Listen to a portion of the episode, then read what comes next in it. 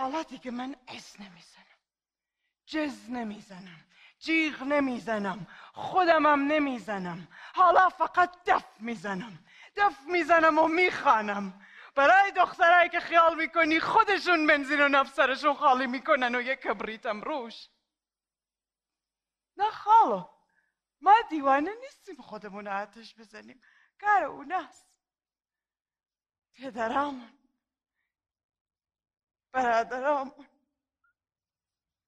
مردای محله، مردای شهر. خوب که تماشا کنی اون 300 تاپیت بنزین و نفت رو میبینی که گرفتن دستشون و از طرف جنگل و بلوط دارن میان سمت ما. گلای آویشن رو میبینی در زیر پاشن له میشه. آخ دستشون برسه کل کوهای قلقهران رو به آتش میکشه.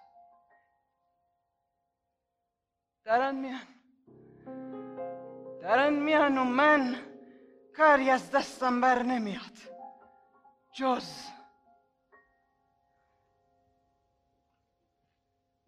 خندن، دف زدن و خندن.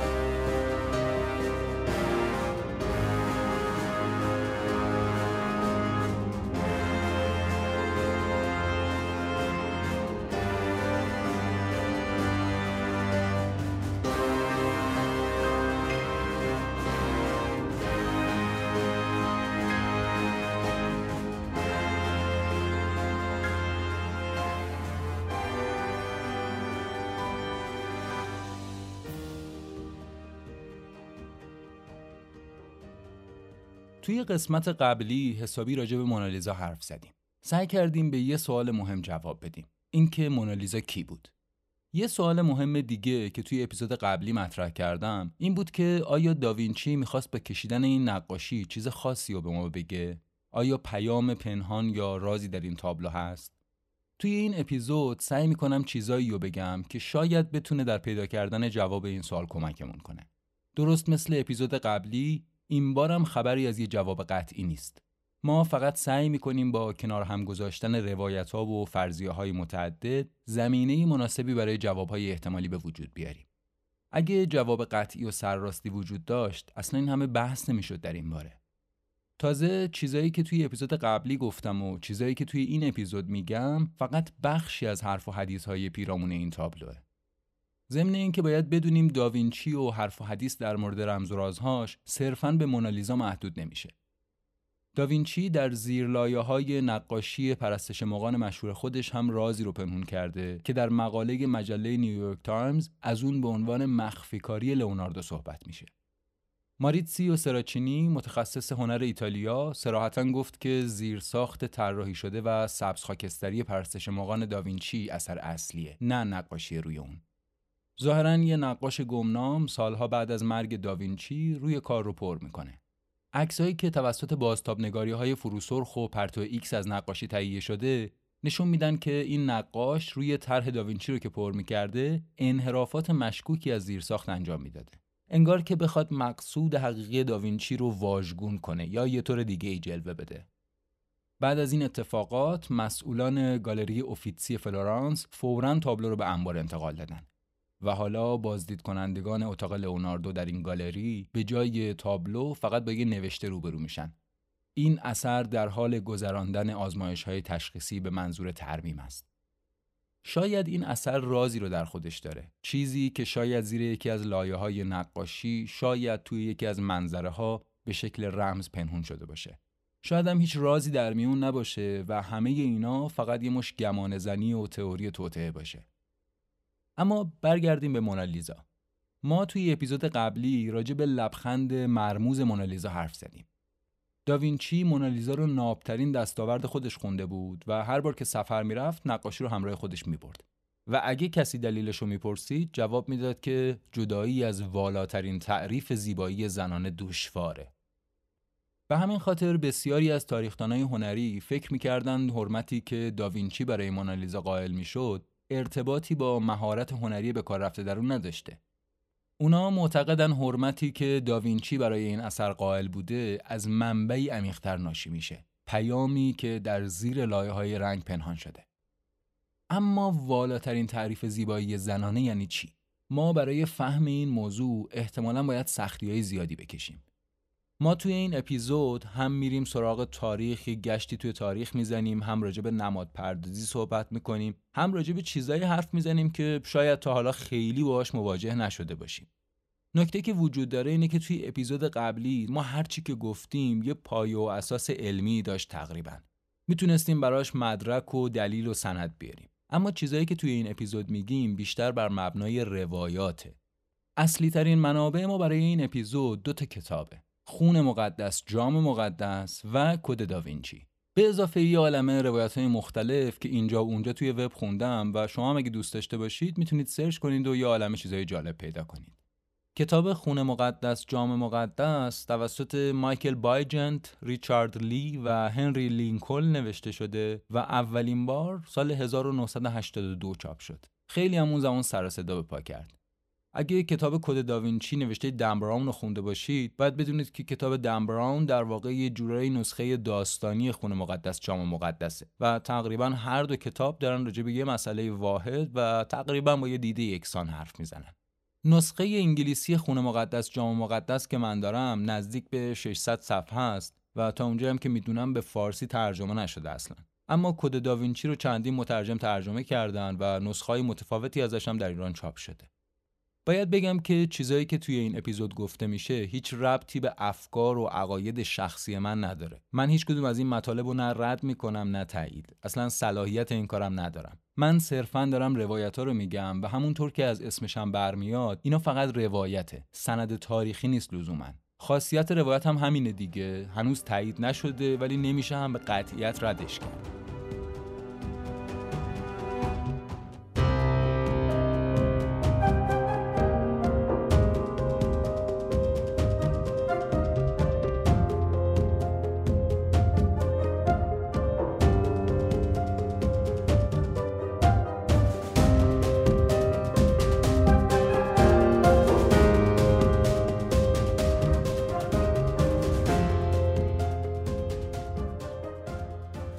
قبل از این که بخوایم ببینیم آیا داوینچی چیزی رو توی نقاشیش مخفی کرده یا می‌خواسته پیام خاصی رو به ما برسونه یا نه، لازمه راجع به یه چیزایی صحبت کنیم. اگه واقعاً داوینچی چیزی رو مخفی کرده باشه، ما اول باید زبان خاصش رو بشناسیم. یکی از چیزایی که مرتباً توی تحلیل مونالیزا ازش استفاده می‌کنن، ستاره پنج پره. اگه توی بخش تصاویر گوگل در مورد مونالیزا سرچ کنید، یه عالمه عکس می‌بینید که روشون پر از اشکال مختلف و علامت‌های عجیب غریبه. ستاره پنج پر یکی از رایج‌ترین چیزاییه که روی اغلب این عکس‌ها می‌تونید ببینید. مطمئناً براتون سوال پیش میاد که خب اینا چه ربطی به مونالیزا می‌تونه داشته باشه؟ این سوالو احتمالاً توی این اپیزود هم بارها و بارها از خودتون می‌پرسین. حالا اگه بهتون بگم که داوینچی به مدت 32 سال رئیس یکی از سری ترین انجمن‌های برادری در دنیا بوده چی؟ فکر می‌کنم همینا دلایل مناسبی باشه برای اینکه بدونید چرا قراره بریم سراغ نمادپردازی و اینجور چیزا.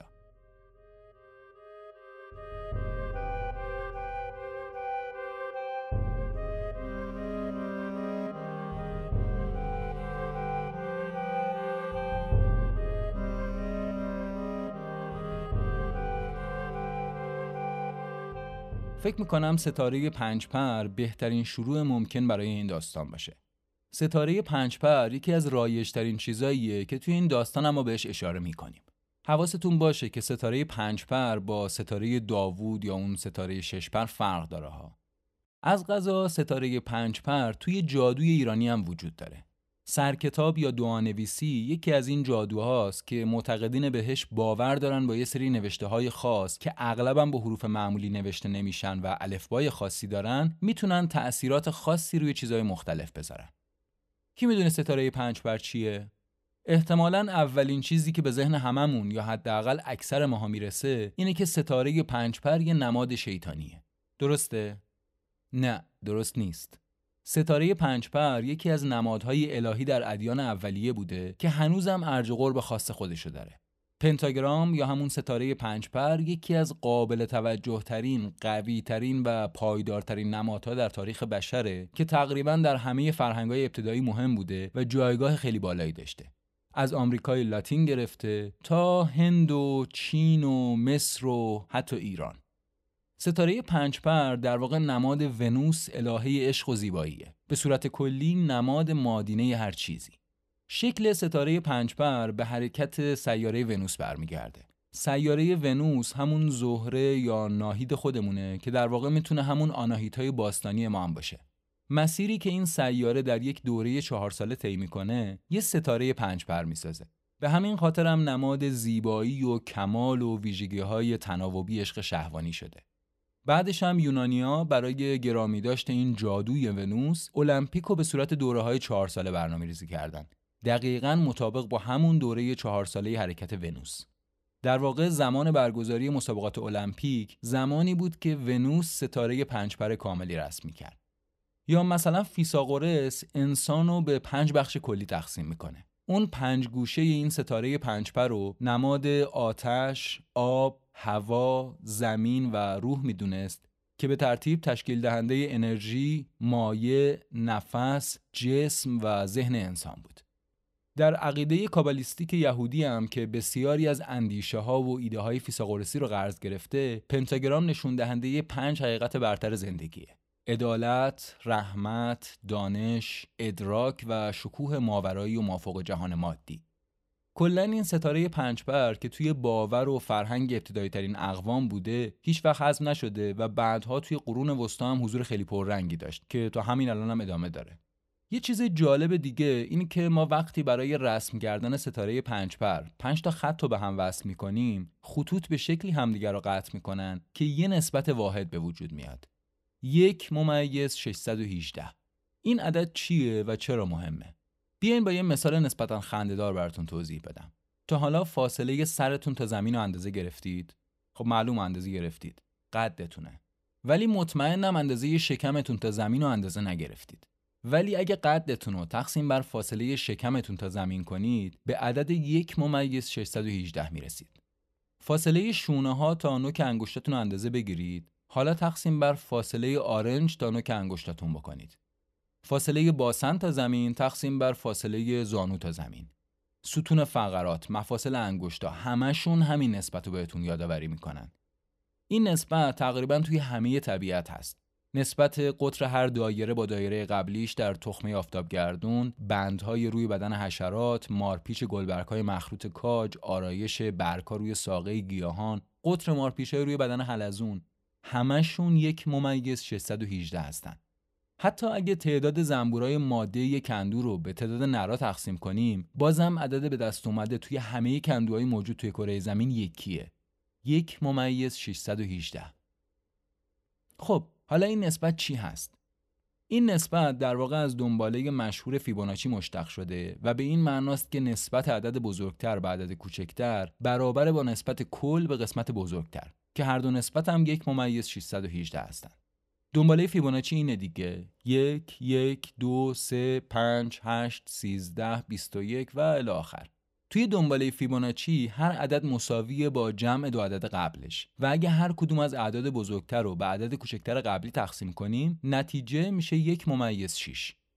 البته درسته میگیم نسبت فی از دنباله فیبوناچی میاد، ولی خب پیش از لئوناردو فیبوناچی، اوقلیدوس توی جلد 6 کتاب معروف خودش، یعنی هندسه اوقلیدوسی، این نسبت رو مطرح کرده. حتی بعضی از این هم عقب‌تر میرن، یه چیزی در حدود 400 سال قبل از میلاد مسیح، و این نسبت رو به فیدیاس، مجسمه ساز یونانی، نسبت میدن. پارتنون یا معبد آتنا در یونان، اهرام مصر و حتی ساختمان سازمان ملل متحد در نیویورک از جمله آثار معماری هستند که توشون از تناسب فی استفاده شده. حتی پل زیبا و معروف ورسک خودمون که توی سواد کوهه، ارتفاع پل ورسک 110 متره و طول قوس پل 66 متر. 110 تقسیم بر 66 میشه 1.6. ارتفاع برج آزادی تهران تقسیم بر عرضش هم میشه 1.5 که خب خیلی به نسبت فی نزدیکه. بازم هست. بیستون تو کرمانشاه، میدان نقش جهان و مسجد شیخ لطف الله، قلعه دالاهو، ارگ بم، مقبره ابن سینا، حتی الگوی موجود توی خوشنویسی خط میرعماد. در هر حال خیلی‌ها نسبت فی رو زیباترین نسبت دنیا میدونن و بهش میگن نسبت الهی. اعتقاد بر اینه که نسبت فی رو توی همه عناصر طبیعت میشه دید. اصلا برای همینه که بهش میگن نسبت الهی و خب قدما برای همین چیزا بود که طبیعت رو میپرستیدن دیگه. همونطور که توی قسمت قبلی گفتم، لئوناردو ساعت‌ها و روزهای متمادی توی بیمارستان روی کالبدچه کافی اجساد کار میکرد و یادداشت و نمودارهای زیادی از بدن و اجزای بدن انسان میکشید. تا اونجایی که خیلی‌ها میگن بسیاری از طرح‌های اولیه از اجزای بدن انسان رو داوینچی برای اولین بار کشید. اینجاهای داستان لئوناردو 20 سالشه. همین موقع‌ها از طرف انجمن صنفی هنرمندان و پزشکان لوقا یا سنت لوک به عنوان استاد پذیرفته میشه. مرکز این اتحادیه توی بیمارستان سانتا ماریا نوآ بوده. کم کم لئوناردو وقت بیشتری توی بیمارستان میگذرونه. به نظر میرسه که فرصتی دست داده که بتونه بیشتر روی کالبدچه کافی و تشریح اجساد کار کنه. به جای اینکه مثل بیشتر همنسلای خودش بشینه و تئوری ببافه، دوست داره از نزدیک مشاهده کنه. توی کتاب درباره داوینچی تو سال 1487 یکی از دقیق‌ترین طرح‌هاش یعنی مرد ویتروویوسی یا مرد ویتروویان رو کشید.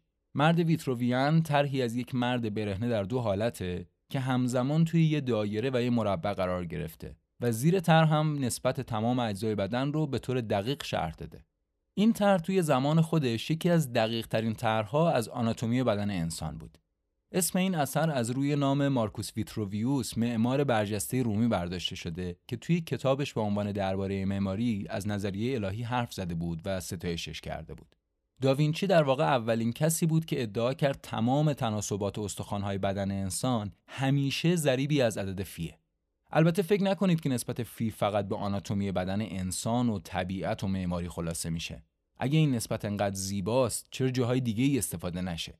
سونات‌های موزارت، سمفونی پنجم بتوون، بعضی از آثار بارتوک، دبوسی و شوبرت هم از این تناسب استفاده کردند و حتی گفته میشه آنتونیو استرادیواریوس، ویولنساز برجسته، برای مکانیابی دقیق سوراخ صدا در سازهاش از نسبت فی استفاده میکرد.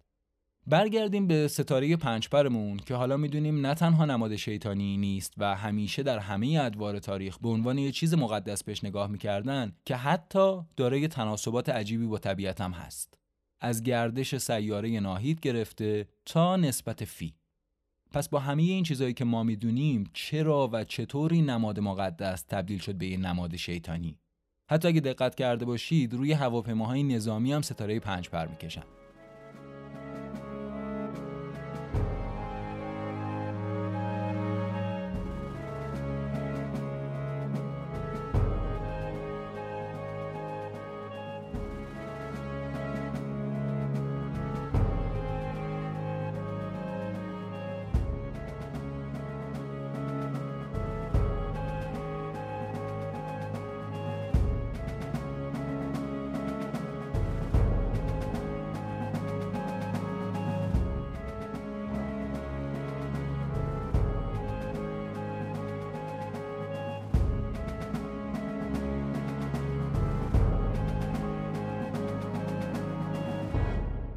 در روزگاری که کنستانتین امپراتور روم بود، دین رسمی روم پرستش سول اینویکتوس یا پرستش خور شکست ناپذیر بود.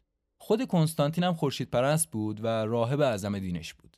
اینجا یه توضیح بدم، خیلی‌ها سعی کردن کیش خورشید شکست ناپذیر رو متفاوت از مهرپرستی نشون بدن، اما موارد زیادی هست که نشون میده شباهت‌های بین این دوتا خیلی خیلی زیاده. اونقدر که دیگه حتی بهش شباهت هم نمیشه گفت، عملاً انگار یکی‌اند. این که حالا چرا اینقدر اصرار دارن میگن اینا با هم متفاوتن، واقعا چندان قابل درک نیست. میترا یا مهر یکی از خدایان هندو ایرانیه که تأثیرش رو تو تاریخ بیشتر ادیان به وضوح میشه دید. میترا خدای نور و خرد بود و در اوستا به شکل فرمانروای گیتی میاد.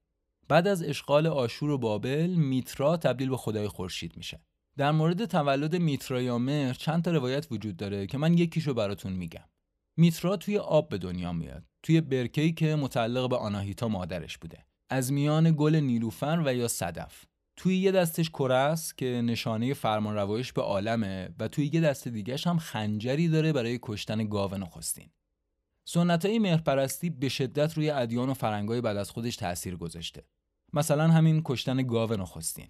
طبق افسانه‌های آفرینش میترایی، خون گاو نخستین بود که گیاهان و جانوران رو پدید آورد. بعدها به علت جنبه اقتصادی سنگین این کار، زرتشت با قربانی کردن گاو مخالفت کرد و حیوان دیگه‌ای جایگزینش شد که به طور نمادین اسمشو گذاشتن گاو نخستین یا سپنتا یا گوسپنتی. آشنا نیست؟ گوسپنتی، گوسفند.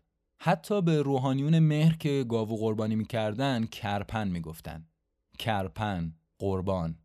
جالب اینجاست که ظاهراً هنوز توی نیاسر کاشان قربانی کردن گاو توی آتشکده روستا انجام میدن. این که چقدر درست باشه رو نمیدونم واقعاً. در هر حال میترا در سال 68 پیش از میلاد وارد امپراتوری روم شده بود و اونجا بین عامه مردم یه مقبولیت خاصی پیدا کرده بود. برگردیم به کنستانتین. در زمانه کنستانتین اختشاش دینی روم رو فرا گرفته بود.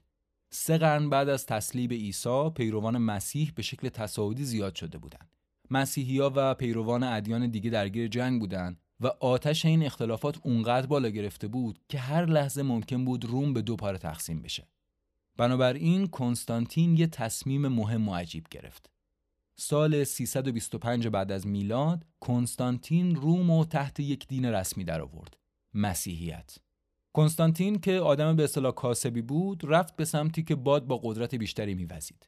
تاریخ‌دان‌ها هنوزم مبهوت هوش و درایت کنستانتینن، خورشیدپرستی که مسیحیت رو انتخاب کرد. اون با ادغام کردن نمادها و سنت‌های پگانی با عقاید و سنن مسیحی که با سرعت زیاد در حال رشد بود، یه دین دورگه ساخت که برای هر دو گروه پذیرفتنی بود.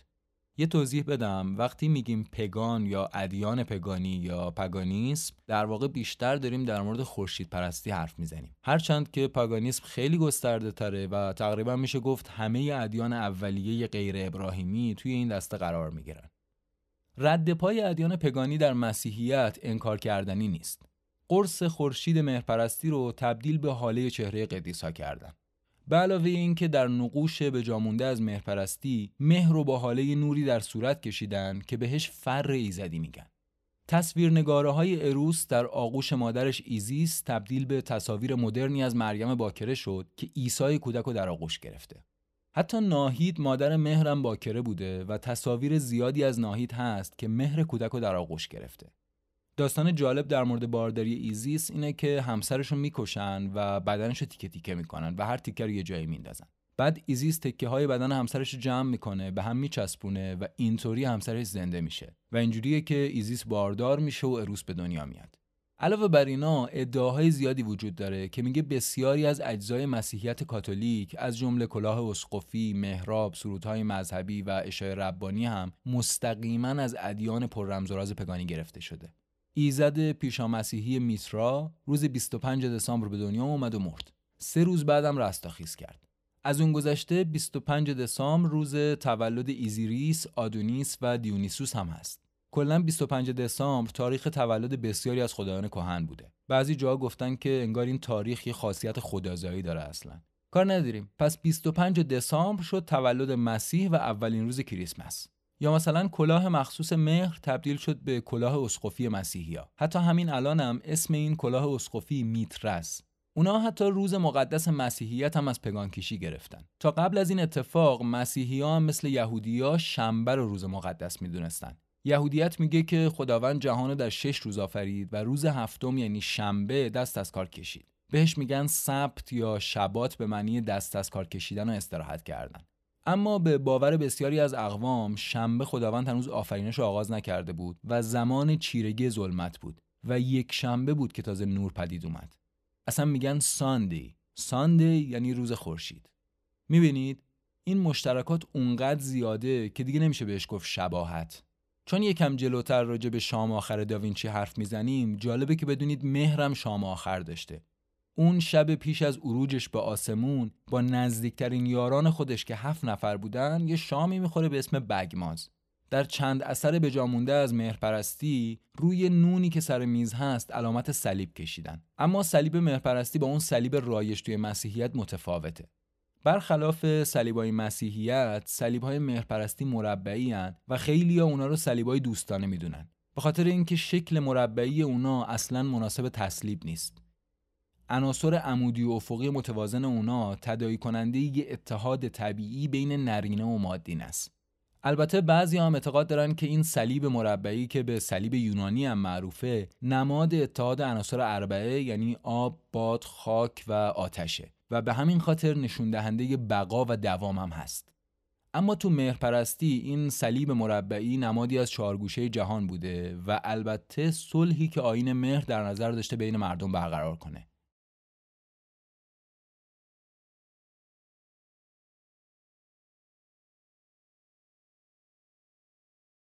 اسپانسر این اپیزود کافه رومیه.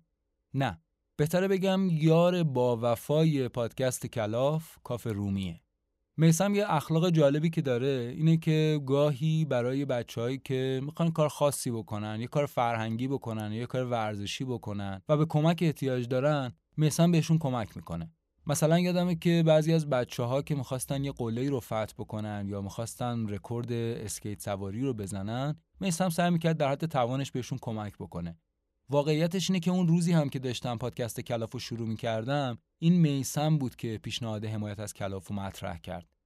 اینا رو چرا دارم میگم؟ برای اینکه بدونید یه کافه میتونه چیزی فراتر از یه جایی باشه که توش قهوه می‌خورید. کافه رومی واقعاً یه همچین جاییه. اگه که نمیدونید کافه رومی کجاست، مشخصاتش توی توضیحات این اپیزود یا هر جا که دارین این اپیزودو میشنوین قطعاً هستش. حتما به کافه رومی سر بزنید و بگید که از شنونده‌های کلافی تا از تخفیفی هم که براتون در نظر گرفته شده استفاده کنید. برگردیم به کنستانتین. طبق روایات کتاب مقدسی رو که ما امروز میشناسیم یا همون انجیل رو کنستانتینی تنظیم کرد که گفته میشه تا آخر عمرش هم خورشیدپرست موند. از اونجایی که کنستانتین جایگاه عیسی رو تقریباً 4 قرن بعد از مرگ عیسی ارتقا داده بود، 1001 مدرک وجود داشت که زندگی عیسی رو به عنوان یه انسان فانی ثبت کرده بودن. کنستانتین باید تاریخ رو از اول مینوشت. بنابراین سفارش سری انجیل داد و منابع مالیش هم تأمین کرد. بیش از 80 انجیل برای عهد جدید نوشتن، اما در نهایت فقط چند تا رو انتخاب کردن: متی، مرقس، لوقا و یوحنا. اون دسته از انجیلایی که از خصیصه‌های انسانی مسیح صحبت می‌کردن کنار رفتن و انجیلایی که به اون وجهه خداگونه میدادن رواج پیدا کردن. انجیلای اولیه ممنوع شدن و تو فاصله کوتاهی جمع‌آوری و نابود شدن. هر کس که انجیلای ممنوعه رو به نسخ کنستانتین ارجحیت میداد، بدعت‌گذار یا هرتیک بود. هرتیک هم از واژه لاتین هرتیکوس به معنای حق انتخاب میاد. اما به هر شکلی بود، بعضی از انجیلایی که کنستانتین قصد نابودیشون داشت باقی موندن. نسخ خطی بحرالمیت در دهه 1950 توی غاری نزدیک قمران در صحرای یهودیه پیدا شد. یه جایی نزدیکای غرب اردن و فلسطینه. و البته نسخه خطی قبطی رو هم سال 1945 در نج حمادی در کرانه غربی رود نیل در مصر پیدا کردن. کنستانتین برای اینکه بهتر به هدفش برسه، احتیاج به قوی‌تر کردن سنت‌های جدید مسیحی داشت که خودش پایه‌گذاری کرده بود. برای همینم مجمع مشهوری رو برای وحدت کلیساها تشکیل داد که اسمشو گذاشتن شورای نیقه. توی این مجمع بود که خیلی از جنبه‌های مسیحیت رو به بحث گذاشتن و در نهایت تصویب کردن. مثلا تاریخ عید پاک و نقش اسقف‌ها و اجرای فرایض دینی و صد البته معبودیت مسیح. تا اون لحظه در تاریخ پیروان عیسی اونو یه پیامبر انسانی می‌دونستن. یه انسان بزرگ و قدرتمند، اما در نهایت یه انسان فانی. تعیین عیسی به عنوان پسر خدا توی همین شورا انجام شد. بعد از پیروزی کنستانتین بر امپراتور لیسینیوس، شرایط برای بحث و جدل‌های فلسفی بین مسیحی‌ها فراهم شد. آریوس که از پدران اولیه کلیسا بود، گفت که عیسی مخلوق اول خداست و همون فاصله‌ای که بین انسان و خداست، بین مسیح و خدا هم وجود داره. واضحه دیگه، یعنی عیسی هم یک انسان مثل همه ما. اما کلیسا برای اینکه خودش قدرت بیشتری بگیره، به چیزی بیشتر از یه انسان نیاز داشت. اینکه عیسی پسر خداست، اون از دایره انسان‌ها خارج می‌کرد و بهش قدرتی میداد که دیگه کسی توان مقابله باهاش نداشت. این موضوع باعث میشد کلیسا هم نقش پررنگی تو زندگی مسیحی‌ها داشته باشه و اونا برای هر کاری از عبادت گرفته تا هزار و یک چیز دیگه به کلیسا وابسته بشن. عیسی در واقع یه انسان بزرگ و قدرتمند بود. طبق گفته مسیحیت و اسلام عیسی پیامبر بود. چی از این بزرگتر؟ اما کلیسا به چیزی بیشتر از این نیاز داشت. عیسی به عنوان مسیحای موعود برای گردانندگی کلیسا و کشور مهم بود. همش بحث قدرت دیگه. حرکات سیاسی و مخفیانه کنستانتین و کلیسای صدر مسیحیت عظمت زندگی عیسی را از بین نبرد که. هیچکس نمیگه مسیح شیاد بود. صحبت سر اینه که کلیسا با چهره جدیدی که از عیسی ساخت عملاً جایگاه خودش رو بالاتر برد و خودش رو تبدیل کرد به یه مرجع مهم و قدرتمند. اما خب اینا چه ربطی به داستان ما داره؟ داوینچی کجای این داستانه؟ ما قرار بود راجع به رازهای مونالیزا حرف بزنیم. اگه یادتون باشه توی اپیزود قبلی هم خیلی جاها مجبور بودیم به جای مونالیزا راجع به داوینچی حرف بزنیم. اینجا هم همینه. مونالیزا یه تابلو معمولی از یه آدم معمولی نیست. پس قطعاً اگه رازی هم پشتش باشه به این سادگی‌ها در دسترس ما نیست. اصلاً علت این که این همه بحث و جدل در موردش هست برای همین چیزاست دیگه. خب تا اینجا فهمیدیم که کنستانتین برای حفظ روم در برابر تجزیه و جنگ و فروپاشی حکومتش دین رسمی رو به مسیحیت تغییر داد. بعد با سانسور و تغییر انجیل و ساختن چهره جدیدی از عیسی سعی کرد مسیحیت رو به سمتی ببره که در نهایت کلیسا رو خیلی قدرتمندتر کرد. حالا یکم برگردیم به داوینچی. سال 1495 یا 96 داوینچی سفارش شام آخر رو گرفت. توی اپیزود قبلی گفتم که لودوویکو نایب سلطنه میلان به داوینچی سفارش داد شام آخر رو روی دیوار کلیسای محبوبش سانتا ماریا دلگراتسیه بکشه. چند سال بعد لودوویکو از لئوناردو خواست که شام آخر رو روی دیوار ناهارخوری کلیسای محبوبش سانتا ماریا دلگراتسیه نقاشی کنه. نقاشی راوی لحظه‌ایه که مسیح به حواریون میگه یکی از شما به من خیانت میکنه و حواریون میپرسن کدوم یکیمون؟ لئوناردو 3 سال روی این نقاشی کار کرد. ماتئو باندلو نویسنده ایتالیایی میگه که گاهی با جدیتی کار میکرد که حتی موقع کار غذا هم نمیخورد و گاهی خیلی خیلی آروم کار میکرد. حتی میشد که 3-4 روز دست به کار نزنه. یه روز رئیس کلیسا شاکی میره پیش دوکا لودوویکو و میگه که این خیلی داره لفتش میده. ساعت‌ها بدون اینکه هیچ حرکتی بکنه میشینه جلوی دیوار. لئوناردو در جواب برای دوکا اینجوری توضیح داد که مهمترین کار هنرمند بیش از اون که در اجرای کار باشه در اندیشه و فکر اونه.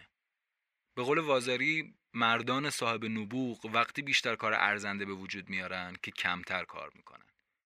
این وازاری هم که یه نکته مهم درباره شام آخر جام مقدسه. گفته میشه که مسیح از جام مقدس شراب نوشید و یوسف اهل رامه بعد از شام آخر جام پیش خودش نگه داشت و مسیح که به صلیب کشیده شد خون مسیح توی اون جمع کرد. در اروپا مشهوره که بعد از اومدن یوسف به بریتانیا این جام نسل به نسل توی خانواده‌اش میگرده. این جام و داستانش توی غرب خیلی مشهوره. هم انجیل و هم افسانه‌های معیار ما این لحظه رو لحظه دقیق رسیدن جام مقدس میدونن. داوینچی دقیقاً همین لحظه رو نقاشی کرده. خیلی سینماییه واقعا، نه؟ اما اینجا داوینچی انگار به طرز غریبی فراموش کرده جامو نقاشی کنه. ما جامی توی نقاشی نمیبینیم. چطور میشه داوینچی یه همچین چیز مهمی رو فراموش کرده باشه؟ آیا واقعاً جامی وجود داره؟ بعضی اعتقاد دارن اصلاً جامی به اون شکل وجود نداره. افسانه جام یا همون ساغر یه تمثیل فریب دهنده و استادانه است. یعنی اینکه داستان جام ساغر رو به عنوان استعاره برای یه چیز دیگه‌ای به کار میبره. یه چیز خیلی مهمتر. اونا میگن که جام مقدس یا ساغر در واقع به مادینه مقدس اشاره میکنه. جام مقدس در واقع یه زنه. سوالی که پیش میاد اینه که شام آخر نقاشی 13 تا مرده، ولی الان گفتیم جام مقدس زنه. این زن کجاست؟ به دست راست عیسی نگاه کنید. باور کنید نه شما اشتباه میکنید نه داوینچی اشتباه کشیده. همونطور که توی اپیزود قبلی گفتیم داوینچی توی شناخت آناتومی بدن انسان استاد بود. لئوناردو تو کشیدن تفاوت‌های جنسیتی واقعاً چیره دست بود. مشکل از یه جای دیگه‌ایه. همه تصور میکنن شام آخر تصویر 13 تا مرده. هیچ کس این زن رو نمیبینه. ذهنیت و عقاید از پیش پنداشته ما درباره این صحنه چنان قدرتمنده که ذهنمون این ناهماهنگی رو در نظر نمیگیره. چشممون اهمیتی بهش نمیدن اصلاً. به این قضیه اسکوتوما میگن. مغز گهگاه این کار رو با نمادهای قدرتمند انجام میده. اما فقط هم بحث نمادهای قدرتمند نیست. یه مثال جالب براتون بزنم. احتمالاً حالا براتون پیش اومده سر سفره دوستتون میگه فلانی اون نمکو بده به من. هی نگاه میکنید، هر چقدر که میگردید نمکی نمیبینید. بعد طرف دستشو دراز میکنه، نمکو از جلوی روتون برمی‌داره. جلوتون بوده ها، ولی شما نمیدیدید. اینم یه نمونه ساده از اسکوتوماس. اما دلیل دیگه‌ای که شاید باعث شده این زنو نبینیم میتونه این باشه که اغلب ما این تصاویر رو از نزدیک ندیدیم. که ما اغلب این نقاشی‌ها رو توی کتاب‌های تاریخ هنر دیدیم. خیلی از تصاویر کتاب‌های تاریخ هنر هم قبل از سال 1954 گرفتن. یعنی زمانی که جزئیات زیر چندین لایه چرک و ترمیمای نچندان درست پنهان شده بودن. اما حالا این پروسه ترمیم اونقدر پیشرفت کرده که ما تقریبا میتونیم نقاشی‌ها رو به همون شکلی که کشیده شده ببینیم، به همون خوبی و با همون وضوح. زنی که کنار مسیحه مریم مجدلیه یا مریم مجدلیه است. عیسی از ارواح خبیثه نجاتش می‌دهد. انجیل لوقا باب 8 آیه 2. در پای صلیب شب را به بیداری گذراند. انجیل مرقس باب 15 آیه 40. عیسی پس از رستاخیزش خود را به او نمایاند. انجیل متی باب 28 آیه 9. طبق روایات مریم مجدلیه فاحشه بوده. یه داستان جالبی هست. میگن یه روز مردم شهر تصمیم میگیرن مجازاتش کنن. مریم فرار میکنه و توی راه میرسه به عیسی. عیسی جریان رو میپرسه، مردم هم ماجرا رو برای مسیح تعریف میکنن. عیسی میگه باشه مجازاتش کنید، ولی سنگ اول اون کسی بزنه که خودش هیچ گناهی نکرده.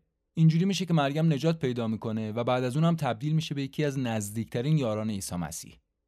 این روایت‌ها باعث شده همه فکر کنن که مریم مجدلیه واقعا یه فاحشه بوده. اما واقعیت این نیست. این تصور غلط و ناگوار داستانیه که کلیسای صدر مسیحیت سرهم کرد، چون احتیاج داشتن اونو بدنام کنن تا راز خطرناکش رو لاپوشونی کنن. یعنی نقش اونو به عنوان جام مقدس. My name is Mary Magdalene. I come from Palestine. Please excuse the threats I'm in. I've fallen on.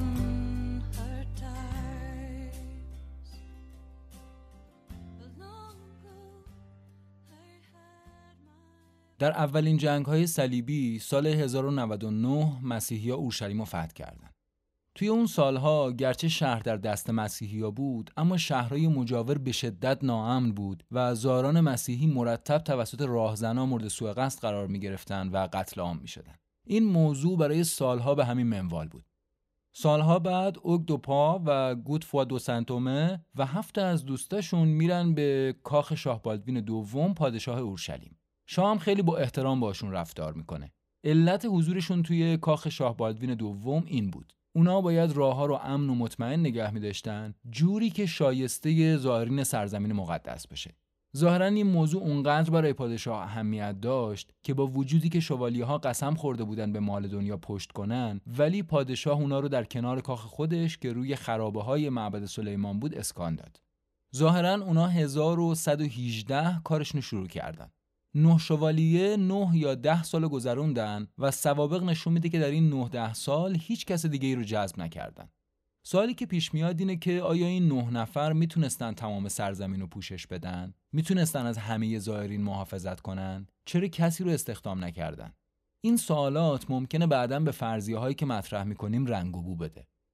این شوالیه‌ها به لحاظ مالی وضع درستی نداشتن و اصلاً سوگند خورده بودن که فقیر بمونن. نمادشون هم 2 شوالیه بود که روی یه اسب سوار بودن، که در واقع تصویر همون 2 نفر مؤسسشه که به قدری فقیر بودن که فقط یه اسب داشتن. نزدیک به 10 دهه بعد شهرت تمپلارها در سراسر اروپا و بین مسیحی‌ها بیشتر و بیشتر شده بود. توی این سالها افراد مهم و پرنفوذی حمایتشون کردند که این موضوع باعث شد همه اقشار، خصوصا افراد ثروتمند و صاحب نفوذ، بهشون بپیوندن یا کمک مالی کنن بهشون و چیزایی از این دست. کم کم هم تعدادشون زیادتر شد و هم وضعشون به شدت بهتر شد. توی این سالها چند تا کار مهم کرده بودن. گرچه ظاهراً مأموریتشون حفاظت از زائرین و شرکت توی جنگ‌های نظامی بود، ولی عده کمی از اونا جنگجو بودن واقعاً. بقیهشون در کنترل زیرساخت‌ها و منابع مالی کمک می‌کردن. اونا خودشونو فقیر می‌دونستن، ولی به شکل گسترده‌ای کنترل ثروت در اختیارشون بود. در طی جنگ‌های صلیبی، کسایی که می‌رفتن برای جنگ کنترل اموالشون رو به شوالیه‌ها می‌سپردن. همینطور زائرین اشیاء قیمتی خودشونو به شوالیه‌ها می‌سپردن و در ازاش یه کاغذی دریافت می‌کردن، یه چیزی مثل چک یا حواله‌ای که امروز ما استفاده می‌کنیم. این موضوع هم باعث میشه زائرین در برابر سارقین ایمن باشن و از اون طرف گردش مالی خیلی خوبی برای شوالیه‌ها ایجاد می‌کرد. تو سال 1139 پاپ اینوسنت دوم دستور داد که شوالیه‌ها از همه قوانین معافن، آزادانه میتونن هر کجا که میخوان برن، از پرداخت مالیات هم معافن. در واقع اونا از همه قوانین محلی معاف بودن و رسما حکومت خودمختار خودشونو داشتن. یکی دیگه از کارهایی که کردن این بود که قانون گذاشتن که هر کسی که به عضویت شوالیه های تمپلار در میاد باید همه چیزشو ببخشه. اول از همه هم رئیسشون اموالشو بخشید. خب خودش که چیز خاصی نداشت، ولی خیلی از اعضای جدید از اشرافزاده ها و ثروتمندا بودن و همین باعث شد که روز به روز ثروتشون بیشتر بشه. در کنار اینا شوالیه‌ها زمین و املاک زیادی رو هم در اروپا و خاورمیانه خریده بودن و اداره می‌کردن. کلیسا و قلعه‌های عظیم سنگی هم می‌ساختن و توی بحث واردات و صادرات هم به شدت فعال بودن. اونا حتی ناوگان کشتیرانی خودشون هم داشتن. حتی گفته میشه که اولین شرکت‌های چند ملیتی رو شوالیه‌ها ایجاد کردن. بهترین متخصصا رو داشتن و حتی افرادی رو برای تحصیل و کسب علم و مهارت بورسیه می‌کردن، بعد که برمیگشتن ازشون برای اهداف خودشون استفاده می‌کردن. در همین حین شروع به دادن اعتبار به خانواده‌های سلطنتی ورشکسته کردند که در قبالش بهره گزافی هم می‌گرفتن و به این ترتیب بانکداری مدرن رو پایه‌گذاری کردند و ثروت و نفوذشون رو بیش از پیش توسعه دادن. این کارا کم کم از بحث‌های مالی جدا شد. اونا حالا نه تنها به لحاظ مالی خیلی بزرگ بودن، بلکه وارد معادله قدرت شده بودن و در بسیاری از کشورها خصوصاً در اروپا دوستان خیلی قدرتمندی داشتن. اما اونا چرا به یه همچین چیزی احتیاج داشتن؟ اونا که به فقر سوگند خورده بودن و اصلاً بناشون حفظ جان و مال زائرین بود. دیگه این همه نفوذ و تلاش برای پیدا کردن چنین جایگاهی اضافه کاری بود. اونطور که به نظر میرسه قضیه خیلی بزرگتر از این حرفاست. گودفروا دو بویون کسی بود که در سال 1099 اورشلیم و بعد از جنگ‌های طولانی 3 ساله فتح کرد. گودفروا مسیحی به شدت معتقدی هم بود. حتی وقتی اورشلیم رو فتح کرد، علیرغم خواسته اطرافیانش نه تاجگذاری کرد و نه اجازه داد کسی بهش بگه شاه. گفت که چطور وقتی مسیح تاجی از خار گذاشت، من میتونم تاجی از طلا بذارم. اشاره‌ش هم به همون اتفاقات قبل از تسلیم مسیح بود دیگه. یه تاج خار میذارن روی سر مسیح و یه چیزی شبیه نی میدن دستش و اینجوری دستش میندازن. شاه گودفروا، البته با اجازه خودش بهش میگیم شاه، یه راز بزرگ داشت. گودفروا از این میترسید که راز بعد از مرگش از بین بره. به همین خاطر یه انجمن اخوت سری تأسیس میکنه و این رازو به اونا میسپره تا نسل به نسل ازش مراقبت کنن. انجمنی که ما به اسم دیر صهیون میشناسیمش. راجب رازش جلوتر صحبت میکنیم. اما قضیه وقتی جالبتر میشه که بدونیم طبق ادعاهایی که شده آدمای بزرگی مثل بوتیچلی، نیوتن و ویکتور هوگو توی ادوار مختلف ریاست دیر صهیون رو به عهده داشتن. و جالبتر از همه اینا این که گفته میشه داوینچی بین سالهای 1515 تا 1547 رئیس و استاد اعظم دیر صهیون بوده.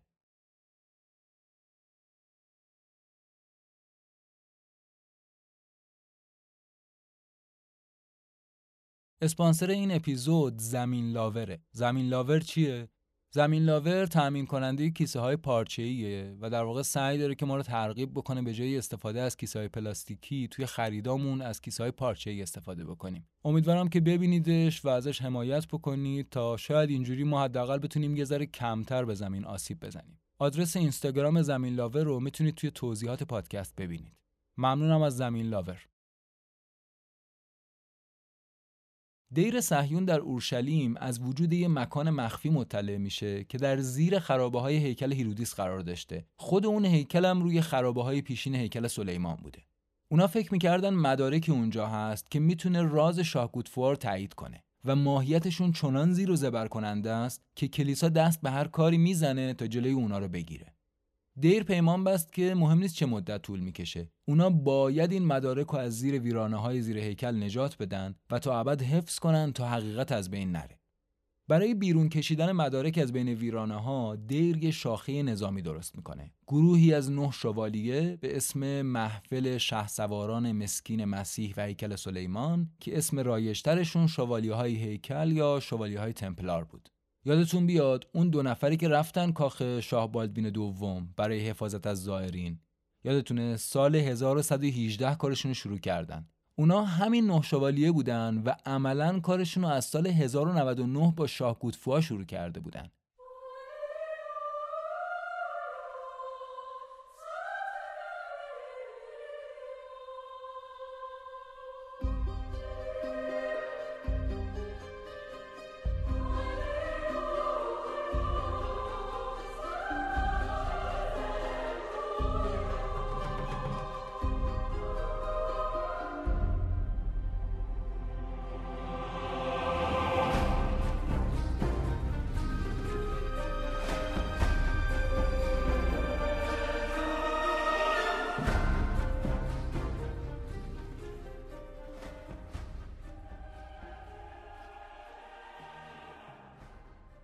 شوالیه‌ها در نهایت چیزی که می‌خواستن و زیر خرابه‌ها پیدا کردن. چیزی که اونا رو ثروتمندتر و قدرتمندتر از اونی کرد که به خیال کسی بگنجه.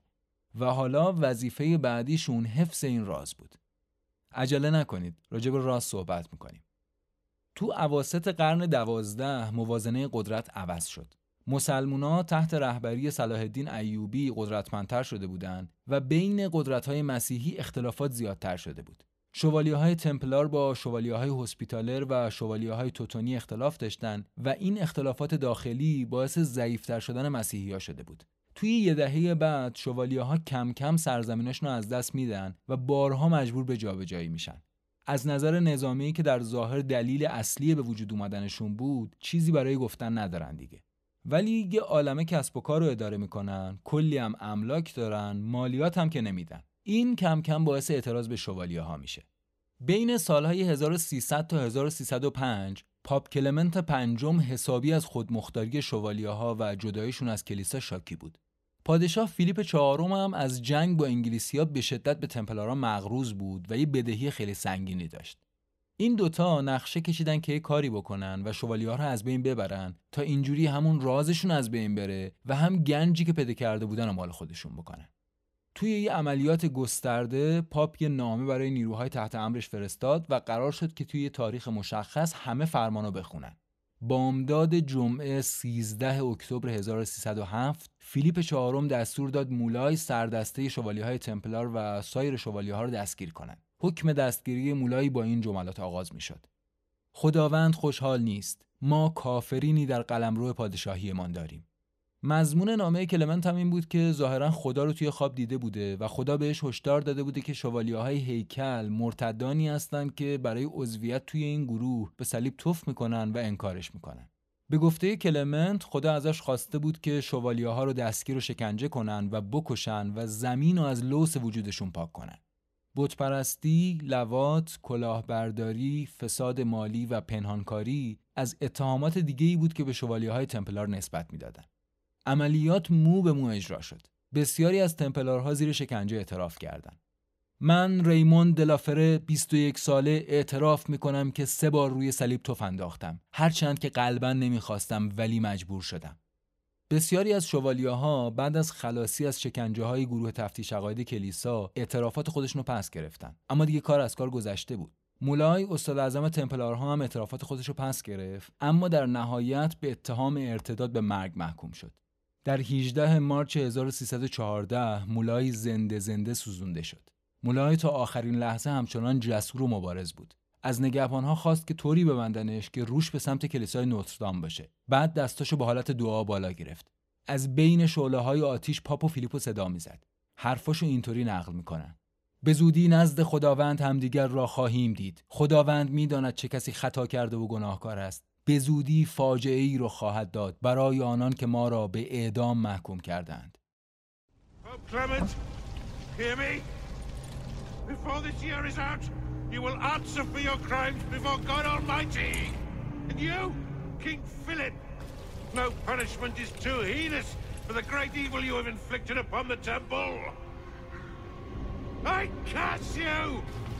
curse you to the 13th generation of your blood!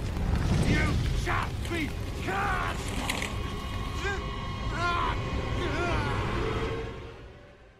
بقیه شوالیه‌های دستگیر شده هم سوزونده شدن. این اتفاق به قدری وحشتناک بود که هنوزم توی اروپا وقتی 13 ماه به جمعه میفته همه یه حال بدی دارن و میگن نحسه. اتفاقا فکر کنم همین چند هفته پیش هم یه همچین اتفاقی افتاد. 13 سپتامبر افتاده بود به جمعه. کمتر از یه ماه بعدش پاپ کلمنت مرد. شاه فیلیپ هم طی یه سانحه حین شکار توی همون سال کشته شد. در مورد مرگ پاپ یه فرضیه‌ای هست که میگه گرچه ظاهرا خیلی یهویی و بدون دلیل میمیره، اما ممکنه چندانم اتفاقی نبوده باشه، چون شوالیه‌ها افراد متخصصی در زمینه پزشکی و سمشناسی بین خودشون داشتن و ممکنه مرگ پاپ که حرکت تلافی جویانه بوده باشه. البته این میون بعضی از شوالیه‌ها هم تونستن به واسطه ارتباطات خوب و دوستان پرنفوذی که داشتن جون سالم به در ببرن. منتها از اون تاریخ به بعد مجبور شدن که مخفیانه زندگیشون رو ادامه بدن یا تغییر هویت بدن. منتها دست کلیسا هیچ وقت به اون گنجینه تمپلارها نرسید. گرچه که عملیات کلمنت و فیلیپ به ظاهر مخفیانه بود، اما انگار شوالیه‌ها از قبل ازش مطلع بودن. چون که یکم قبل از حمله اونا همه مدارک و اسناد و گنجینه رو مخفیانه به کشتی‌هاشون در لاراشل انتقال دادن. گفته میشه که این مدارک احتمالاً چندین بار جابجا و مخفی شدن. توی این 1000 سال افسانه سازی در مورد این راز همچنان ادامه پیدا کرده. افسانه خیلی پیچیده است، اما مهمترین چیزی که باید بدونیم اینه که دیر از مدارک محافظت میکنه و گویا منتظر زمان مناسبی در تاریخه که از این راز پرده برداره. همه این مدارک قدرتش و رازی که افشا میکنه رو فقط با یه اسم میشناسن: سنگریل. این اسناد سنگریل حاوی 2 مسئله خیلی مهمن. همونطور که قبلا هم گفتم، کلیسای صدر مسیحیت باید جهان رو قانع میکرد که عیسی پیامبری فانی نیست، بلکه وجودی الهیه. برای همینم هر انجیلی رو که جنبه‌های دنیوی زندگی عیسی رو توصیف میکرد حذف کردن. یکی از چیزایی که مدام توی این انجیلای حذف شده بهش اشاره میشد، مریم مجدلیه بود. و اگه بخوایم دقیق‌تر بگیم، ازدواج مریم مجدلیه با عیسی. بیایید دوباره برگردیم به تابلوی شام آخر. اگه توی نقاشی شام آخر به عیسی و مریم نگاه کنیم، متوجه میشیم که به شکل آینه‌ای از همدیگه لباس پوشیدن. رنگ لباسشون معکوس همدیگه است. لباس عیسی سرخه با یه عبای آبی و لباس مریم آبیه با یه عبای سرخ. اگه یکم بیشتر دقت کنیم، به نظر میرسه که عیسی و همسرش از پایین نیمتنه کاملا نزدیک همن و توی بالاتنه از هم فاصله دارن. این فاصله بینشون یه فضای ویمانند یا هفتی درست کرده. دقیقاً توی مرکز نقاشی. این شکل هفتی همون نمادیه که برای خیلی‌ها جام، ساغر و زهدان زن رو تداعی میکنه. نمادهای رسمی مرد و زن رو قطعاً دیدید و میشناسید، اما بهتون یادآوری میکنم. نماد مردها یه چیزی شبیه شمشیره. هرچی کشیده‌تر و بلندتر باشه، نشانه قدرت بیشتر هم هست. و نماد زنها چیزی شبیه به جام یا ظرفه، یا اگه دقیق‌تر بگم شبیه به رحم زنه. اگه گورستان خالد نبی رو که نزدیک گرگان دیده باشید، اونجا روی سنگ قبرها از این نماده استفاده میکنن، که خب البته سالهای متمادی یه عده دارن سعی میکنن این آثار مهم تاریخی رو نابود کنن. بگذاریم. جام در واقع نماد کهنی برای زنانگیه و جام مقدس نمایانگر مادینه مقدسه که از بین رفته، یا به تعبیر هواداران جام، کلیسای صدر مسیحیت از بین بردتش. توانایی و نیروی زن برای زایش یه زمانی خیلی مقدس و محترم بود، اما از اونجایی که یه تهدید بزرگ برای اوجگیری کلیسای مردانه بود، کلیسای صدر مسیحیت دست به کار شد. کلیسا داستان حوا و سیب آگاهی و مطرح کرد و سعی کرد اینجوری زن و که یه زمانی به خاطر زندگی بخشیدن مقدس بود تبدیل کنه به یه موجود شیطانی، وگرنه مفهوم زن به عنوان زندگی دهنده اساس همه ادیان کهن بود. تولد بچه از رحم زن پر از قدرت و راز بود. برگردیم به شام آخر. آخرین نکته‌ای که راجع به شام آخر می‌خوایم بگیم اینه که اگر عیسی و مریم رو به شکل عناصری ترکیبی ببینیم و نه انسان‌های مجزا، یه شکل واضح دیگه به چشممون میاد. یه حرف الفبا در مرکز نقاشی که شبیه ام انگلیسیه. تعداد زیادی از آثار هنری که در مورد جام صحبت می‌کنن این ام رو توی خودشون دارن. حالا یا به صورت یه ته‌نقش توی لایه‌های رنگی نقاشی، یا به شکل اشارات کمپوزیسیونی مثل چیزی که توی شام آخر گفتیم.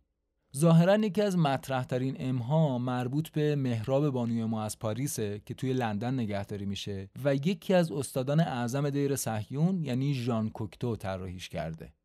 به نظر میرسه ترکیب همه این چیزایی که تا الان گفته شد کاملتر از اونیه که بخوایم یه تصادف بدونیمش.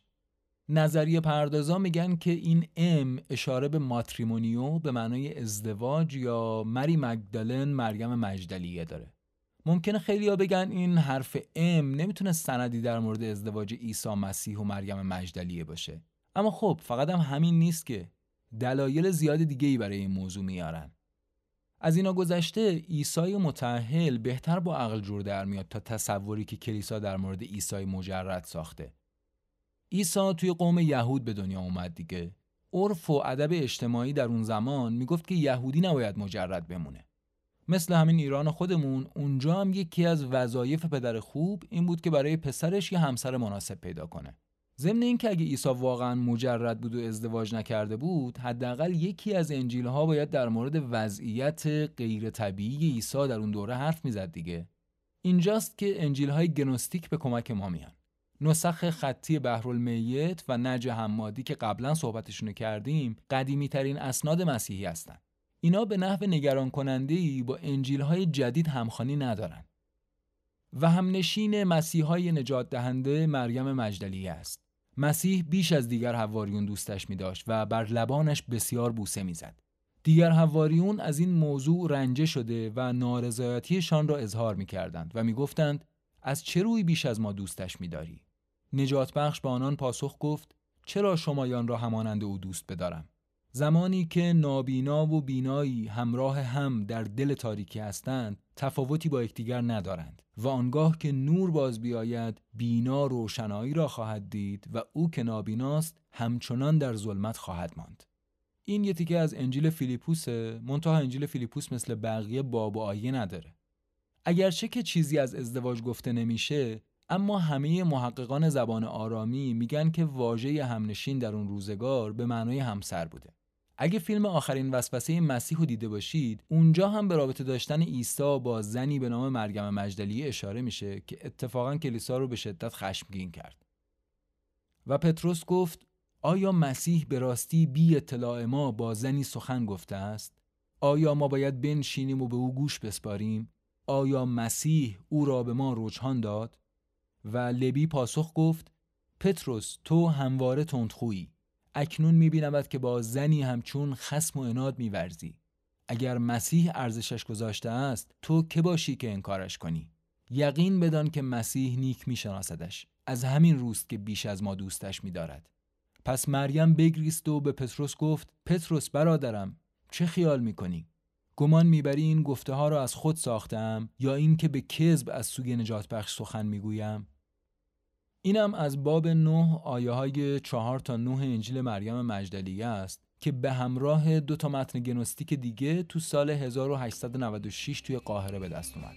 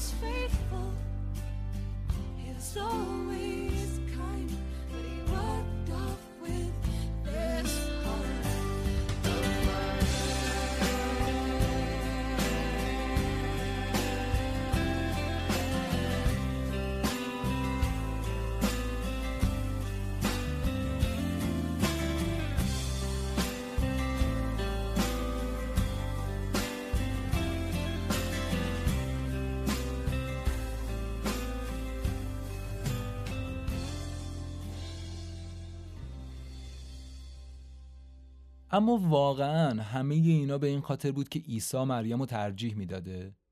به نظر میرسه که فقط این نبوده. مسائل بیشتر از دلبستگی و محبته. توی اینجای انجیل ها عیسی پیش بینی میکنه که عنقریب دستگیر و مصلوب میشه و به همین دلیل دستوراتی رو به مریم مجدلیه میده که چطور کلیسا رو بعد از مرگش اداره کنه. نتیجتاً پتروس ابراز نارضایتی میکنه که چرا باید شخص فرعی باشه و یه زن بالاتر از اون باشه. داوینچی خیلی خوب از احساس پتروس به مریم آگاه بود. اگه دوباره به تابلو شام آخر نگاه کنیم، میبینیم که پتروس با یه حالت تهدیدآمیزی به سمت مریم مجدلیه خم شده و دست شمشیر مانندش رو نزدیک گردن اون نگه داشته. یه حالت تهدید کننده که توی تابلوی عذرای صخره‌ها هم میشه دید. و یه چیز دیگه، یه دست که از بین حواریون بیرون زده. یه دست که شبیه خنجره، اما دست یه غریبه است. چون اگه دستا رو بشماریم میفهمیم که دست متعلق به هیچ کسی نیست. این دست بدون تنه، دست یه ناشناسه. اما سوای این چیزایی که گفتیم، آدمای کمی هستن که میدونن مریم مجدلیه بجز اینکه دست راست عیسی بوده، خودش هم زن قدرتمندی محسوب میشده. طبق روایات مریم مجدلیه از خاندان آل بنیامین بوده و در واقع از تبار سلطنتی بوده. بنیامین پسر حضرت یعقوب و برادر حضرت یوسفه که در تورات و البته سوره یوسف در قرآن بهش اشاره شده. آل بنیامین هم که یعنی نوادگان بنیامین. کلیسا مریم رو به این دلیل بدنام و بدکاره نشون داد تا بتونه شواهد روابط خانوادگی بزرگش رو مخفی کنه. انجیل متی میگه که عیسی از خاندان داوود بود، از اعقاب شاه سلیمان نبی که یهودی‌ها بهش میگن شاه یهود. چیزی که نگران کننده بود این بود که با ازدواج عیسی و مریم از دو خاندان قدرتمند، دو تبار سلطنتی یکی میشدن و یه اتحاد سیاسی بالقوه‌ای ایجاد میکردن که ممکن بود ادعای بر حق تخت و تاج داشته باشه و بخواد دودمان پادشاهان رو مثل سلیمان ادامه بده. و خب این یعنی کلیسا دیگه نمیتونست اون قدرت برتر باشه. افسانه جام مقدس افسانه‌ای درباره تبار سلطنتیه. وقتی که افسانه جام از ساغری که خون عیسی رو در خودش داره صحبت میکنه، منظورش در واقع مریم مجدلیه است. زهدان زنی که خون و تبار سلطنتی رو در خودش داره. این یعنی اینکه عیسی نه تنها ازدواج کرد که پدر هم بود. مریم مجدلیه ظرف مقدس بود. ساغری بود که خون عیسی رو در خودش داشت. زهدانی بود که تبار اون رو نگه می داشت. طبق ادعای دیر صهیون، مریم مجدلیه در زمان تصلیب مسیح باردار بوده و برای حفظ جان فرزند نیامده عیسی مجبور میشه که از ارض مقدس فرار کنه. پس با کمک عموی مورد اعتماد عیسی یعنی یوسف اهل رامه، مریم پنهانی به فرانسه سفر میکنه و در اونجا مثل یک پناهنده ناشناس بین جامعه یهودی زندگی میکنه. خاندان عیسی مخفیانه توی فرانسه گسترش پیدا میکنن تا اینکه قرن پنجم یه تغییر مهمی اتفاق میفته و یکی از نوادگان مسیح با خاندان سلطنتی فرانسه ازدواج میکنه و تباری شکل میگیره به اسم مروینجیان. مروینجیان ها همونایی هستن که پاریس رو ساختن. گفته میشه که در حال حاضر فقط دو خاندان مستقیم از مروینجیان ها باقی موندن. اونا هم با اسامی خانوادگی پلانتارد و سنکلر. هر دو خانواده مخفیانه زندگی میکنن و احتمالاً دیر صهیون که وظیفه حفاظت از خاندان عیسی رو داره از اونها مراقبت میکنه. یادتونه گفتیم شاه گودفروا بنیانگذار دیر صهیون یه راز داشت؟ اصلاً دیر صهیون رو برای همین تأسیس کرده بود دیگه. اون از نوادگان مسیح بود. اون مدارکی هم که دیر دنبالش بود، اسنادی بود که این موضوع اثبات میکرد. اما ساده انگاری بزرگی اگه فکر کنیم که جام مقدس فقط یعنی مریم مجدلیه. واقعاً این همه کشمکش فقط برای مریم مجدلیه و ازدواجش با عیسی بوده؟ خب همونطور که گفتم این مسئله خیلی برای کلیسای اولیه مهم بود. ولی باید یه بار دیگه برگردیم و ببینیم کلیسای صدر مسیحیت دیگه چه کارایی کرده. توی سالهای صدر مسیحیت کلیسا سعی داشت خودش رو قدرتمندتر کنه. بنابراین اولین کارش این بود که هر چیزی که به ادیان و مذاهب پیشین مربوط بود از بین ببره یا اگه نتونست حداقل چهره‌شو عوض کنه. اینجوری میتونست توده مردم رو از ادیان و مذاهب دیگه جذب مسیحیت کنه. اگه یادتون باشه توی مقدمه قصه به یه سری چیزا اشاره کردم. مثلا اینکه ستاره پنج پر مقدس و محترم کم کم تبدیل شد به یه نماد شیطانی. این اتفاق فقط هم محدود به ستاره پنج پر نبود. سه شاخه پوزیدون که همسر زمین و خدای زمین لرزه و دریا و طوفان و اسب‌ها بود، تبدیل شد به چنگال شیطان. کلاه‌های تیز گیسفیدا رو تبدیل کردن به نماد ساحره‌ها و جادوگرها. اونطور که به نظر میاد این گیسفیدا یه چیزی تو مایه‌های ریش‌سفیدای خودمون بودن. آدمای محترم و موجهی که برای حل مشکلات و اختلافات بهشون مراجعه می شده. بعضی هم میگن که این که قضات در اروپا و آمریکا تا سالها کلاکیس سفید سرشون میذاشتن به پیروی از همین موضوع بوده. مثل همه جنگا، اون کسی که قدرت غالب میشه همه چیزای قبلی رو به نفع خودش مصادره میکنه و اگه نتونه این کارو بکنه سعی میکنه همه چیزو نابود کنه. یه چیز خیلی مهم دیگه در همه جوامع کهن و به تبع اون در ادیان اولیه جایگاه مادینه بود. مفهوم زن به عنوان زندگی دهنده اساس دین کهن بود. تولد بچه پر از قدرت و راز بود.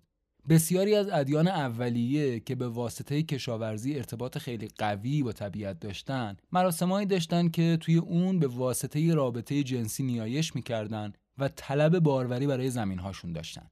هیروسکاموس که در زبان یونانی به معنای زناشویی مقدسه، یکی از این مراسم‌ها بوده که تقریباً 2000 سال قدمت داره.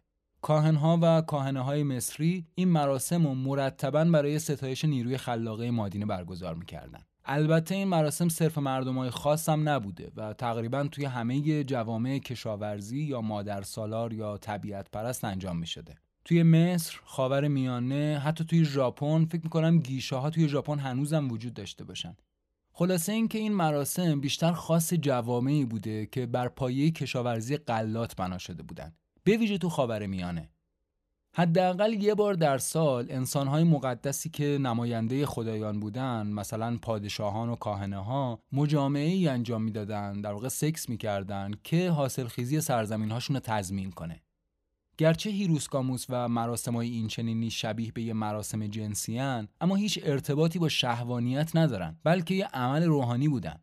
از لحاظ تاریخی عشق ورزی عملی بوده که زن و مرد از طریق اون خدا رو تجربه می‌کردن.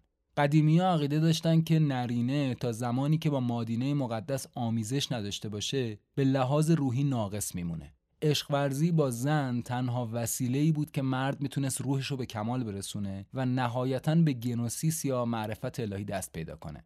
مرد با خلوت کردن با همسرش میتونست به لحظه‌ای در اوج یا اورگاسم برسه که ذهنش خالی از غیر بشه و خدا رو ببینه. از لحاظ فیزیولوژیک هم همینه. اورگاسم در مردان همراه با لحظه‌ایه که ذهن از هر اندیشه‌ای خالی میشه. یه خلأ ذهنی کوتاه. مرشدای مراقبه بدون رابطه جنسی به این لحظه بی‌فکری دست پیدا می‌کنن و اغلب نیروانا رو به شکل یه اورگاسم روحی بی‌پایان تصویر می‌کنن. اما خب ما که مراقبه نمی‌کنیم. بگذاریم. دیدگاه قدیمی‌ها از رابطه جنسی کاملاً با دیدگاه امروز فرق داشته. توانایی زن برای ایجاد زندگی از زهدانش اونو مقدس میکرد. وصال اتحاد مقدس دو نیمه روح انسانی بود، نرینه و مادینه. در واقع راهی بود که مرد میتونست از اون طریق با خدای خودش خلوت کنه و راز و نیاز کنه. جالبه که بدونید توی یهودیت هم مناسک جنسی داشتن و جالبتر اینه که این مراسما رو توی هیکلاشون که در واقع مکان مذهبیشون بوده برگزار میکردن. یهوه که اسم خدا در یهودیته از دو بخش تشکیل شده، یه نرینه و نام پیشا عبری حوا یعنی هوه. شاید به همین دلیل باشه که عرفای ما هم در توصیف تجلیات خدا بر دلهاشون از عشق ورزی صحبت میکنن. مرد و زن چون یک شوند آن یک تویی، چون که یکها محو شد آنک تویی. این من و ما بهر آن بر ساختی، تا تو با خود نرد خدمت باختی. تا من و ماها همه یک جان شوند، عاقبت مستغرق جانان شوند. این از مولانا بود. بگذاریم. برای کلیسای اولیه بهره‌گیری انسان از رابطه جنسی برای راز و نیاز مستقیم با خدا یه تهدید جدی ضد پایگاه قدرت کاتولیک بود. این کار کلیسا رو خارج از جریان قرار میداد و نقش خودخونده‌شون رو به عنوان تنها مجرایی رسیدن به خدا کم و کم رنگتر میکرد. پس اونا سعی کردن رابطه جنسی رو گناه‌آلود و شیطانی نشون بدن تا اینجوری خطر رو از خودشون دور کنن. عقیده دیر اینه که کنستانتین و کلیسا با براه انداختن یه جنگ تبلیغاتی تلاش کردن چهره مادینه مقدس و اهریمنی نشون بدن و اینجوری دنیا رو از پگانکیشی مادرسالار به مسیحیت پدرسالار تغییر بدن. اونا با این کار الهه رو برای همیشه از دین جدیدشون محو کردن. کلیسا کارشو خیلی خوب انجام داد، اما با خشونتی که نظیرش کمتر توی تاریخ دیده شده. جهاد سبعانه یا همون جنگ‌های هفتگانه برای هدایت دوباره ادیان مادینه پرست و پگان کیش 3 قرن طول کشید و اتفاقاتی درش افتاد که حتی یادآوریش هم دل آدمو به درد میاره.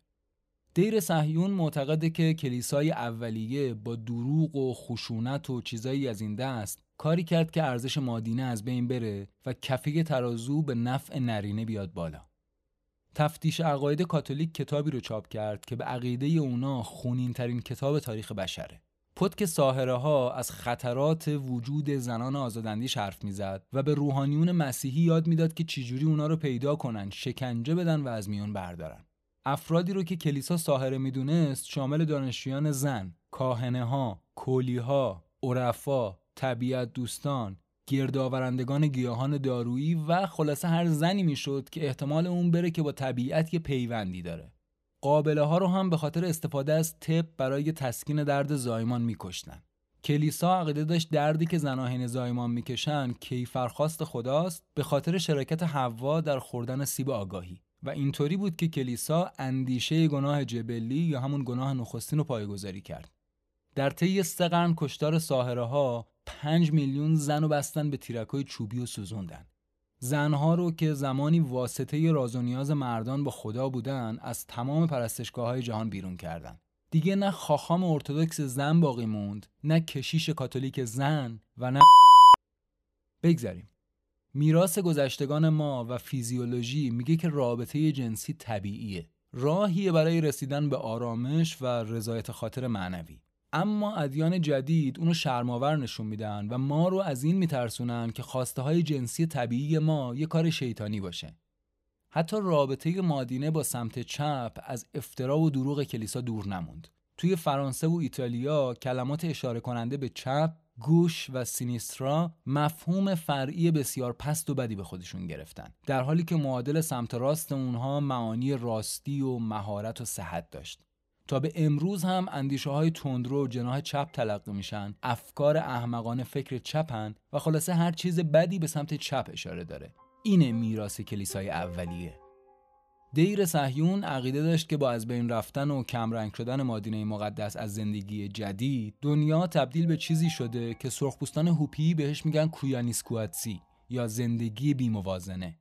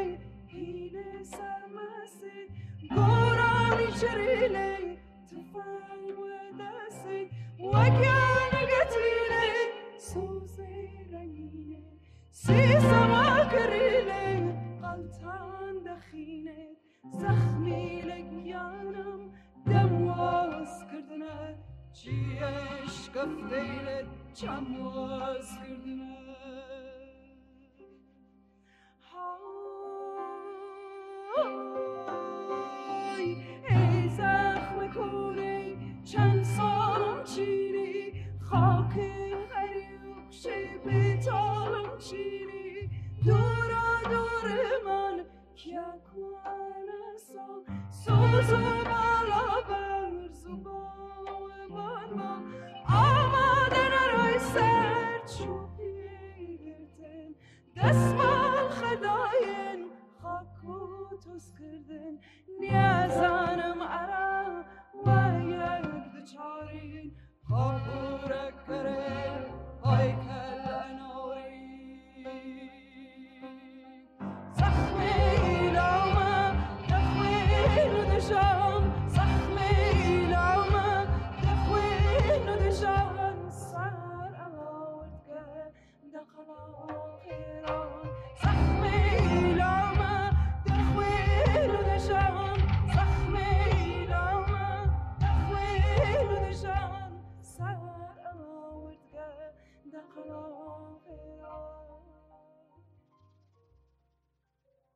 اما چرا گفتن یه همچین چیزایی باید اینقدر رازآمیز باشه؟ چرا داوینچی باید توی یکی از آثار هنریش اینقدر رازآلود و رمزآمیز چیز رو پنهان کنه؟ اصلا چرا داوینچی اینقدر درگیر این ماجرا شد؟ چرا باید بیش از 30 سال یه انجمن سری رو رهبری کنه؟ چرا باید توی کارهای هنریش مدام ازشون حرف بزنه؟ جواب این سوال ساده است. در طول این تمرینات و کارها اولین شیفتگی لئوناردو به سیستم عروقی و سیستم تولید مثل پیدا میشه. لئوناردو در جستجوی منبع تمام زندگی بود و فکر میکرد که این دو، یعنی سیستم عروقی و تولید مثل، کلید حیات انسانه. اولین طرح‌ها از قلب و رگ‌های اطرافش رو لئوناردو کشید، یا مثلا اولین توجهات به سیستم تولید مثل و چگونگی بودن جنین در رحم از طرف لئوناردو بود. تا قبل از اون نقشی برای زن در فرایند تولید مثل در نظر گرفته نمی‌شد، جز اینکه زن رو در اندازه یک جایگاه و یا مجرایی برای تولد کودک تنزل بدن. در حال میشه گفت که لئوناردو جزو اولین افرادی بود که افکار رو به سمت موضوعی بحث برانگیز سوق داد. اون توی نوشته‌هاش از اهمیت وجود دانه یا تخم در بدن زنان حرف میزنه. لئوناردو اعتقاد داشت که زنان سرچشمه واقعی زندگی هستند. داوینچی عاشق طبیعت بود و این عشقش به طبیعت بعدتر اون شیفته فرایند تولید مثل کرد. اون سیستم تولید مثل در انسان رو با فرایند زایش توی طبیعت یکی میدونست. داوینچی تمام تلاشش رو برای زنده نگه داشتن مادینه مقدس به کار گرفت. اما علت رازآمیز بودنش بازم برمیگرده به کلیسای صدر مسیحیت. کلیسای اولیه از این میترسید که اگر تبار گسترش پیدا کنه، راز عیسی و مریم بالاخره رو میشه و هر چی که رشته بودن پنبه میشه.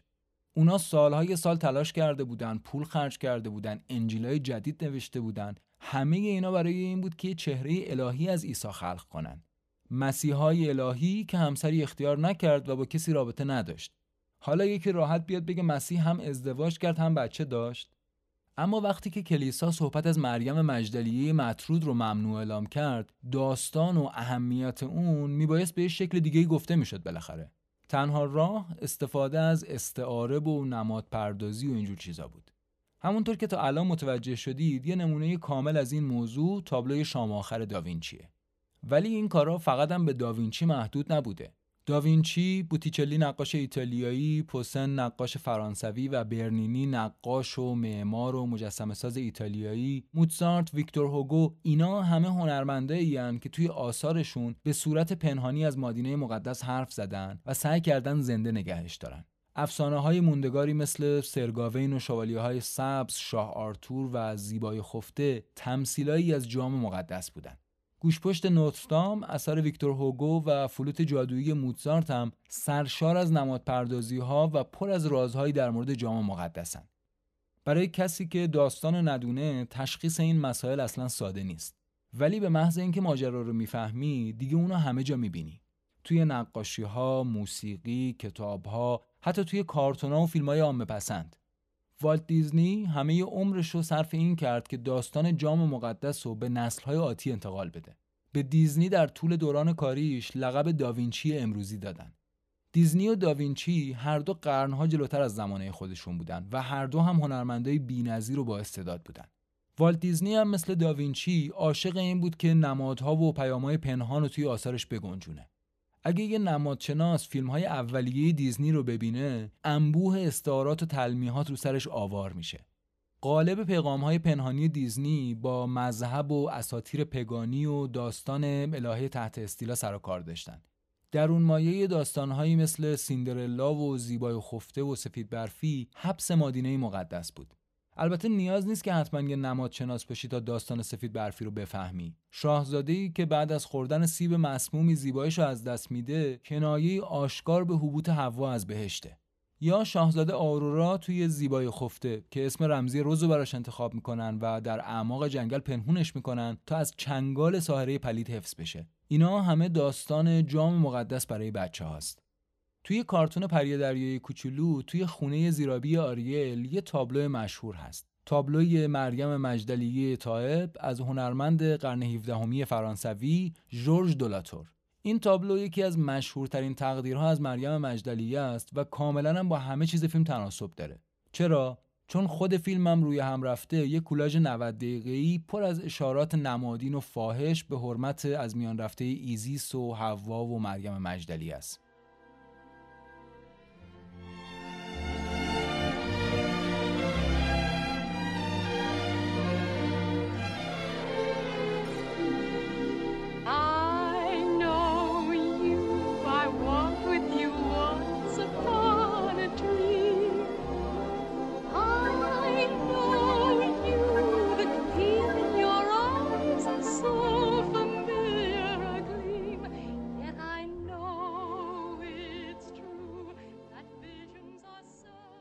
خب، الان وقتشه که برگردیم به مونالیزا.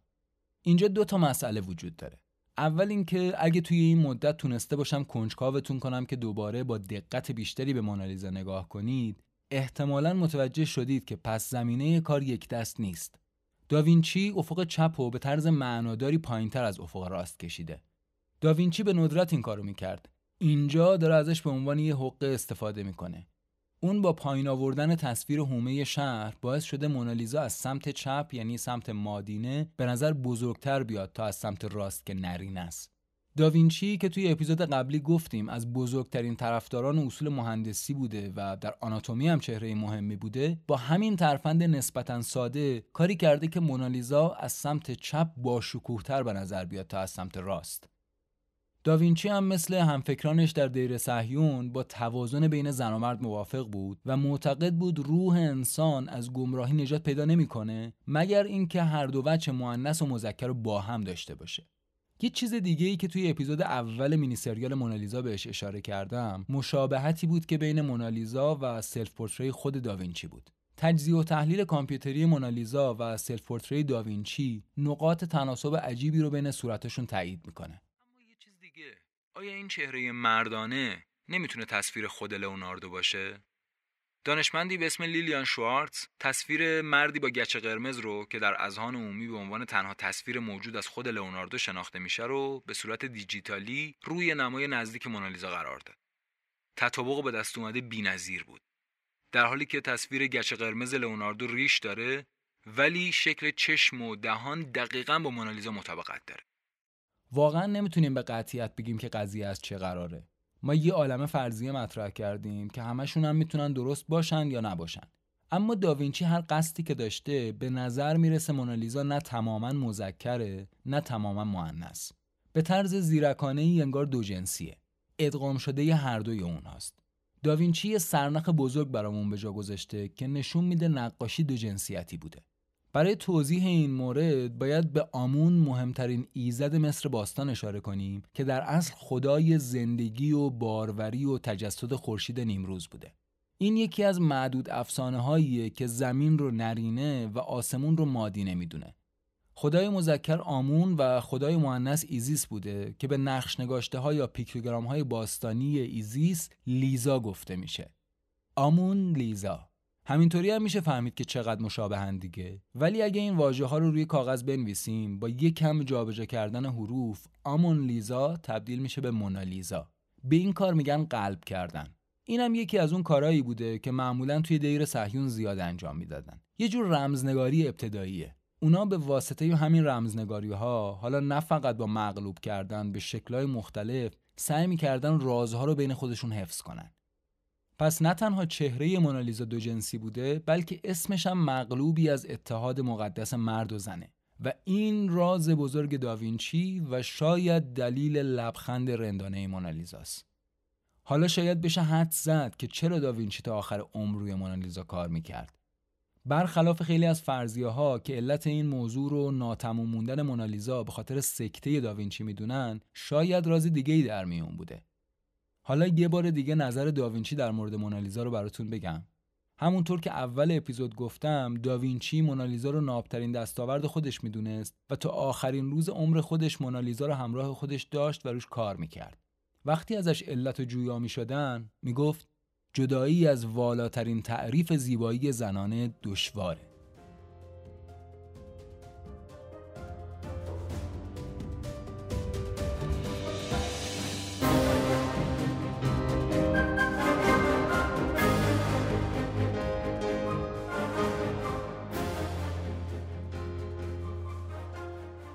مخفیگاه جام یکی از بزرگترین رازهای سر به مهر تاریخه. حتی خود اعضای دیر صهیون هم از جای مدارک خبر نداشتن.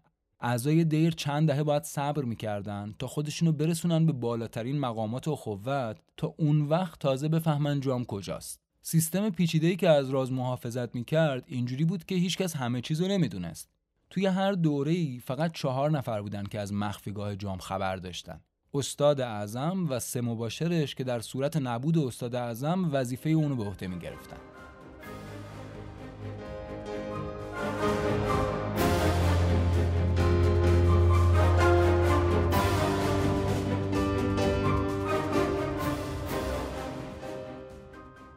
همونطور که اول اپیزودم بهتون گفتم، منابع اصلی این اپیزود 2 تا کتاب خون مقدس، جام مقدس و کد داوینچی هستن.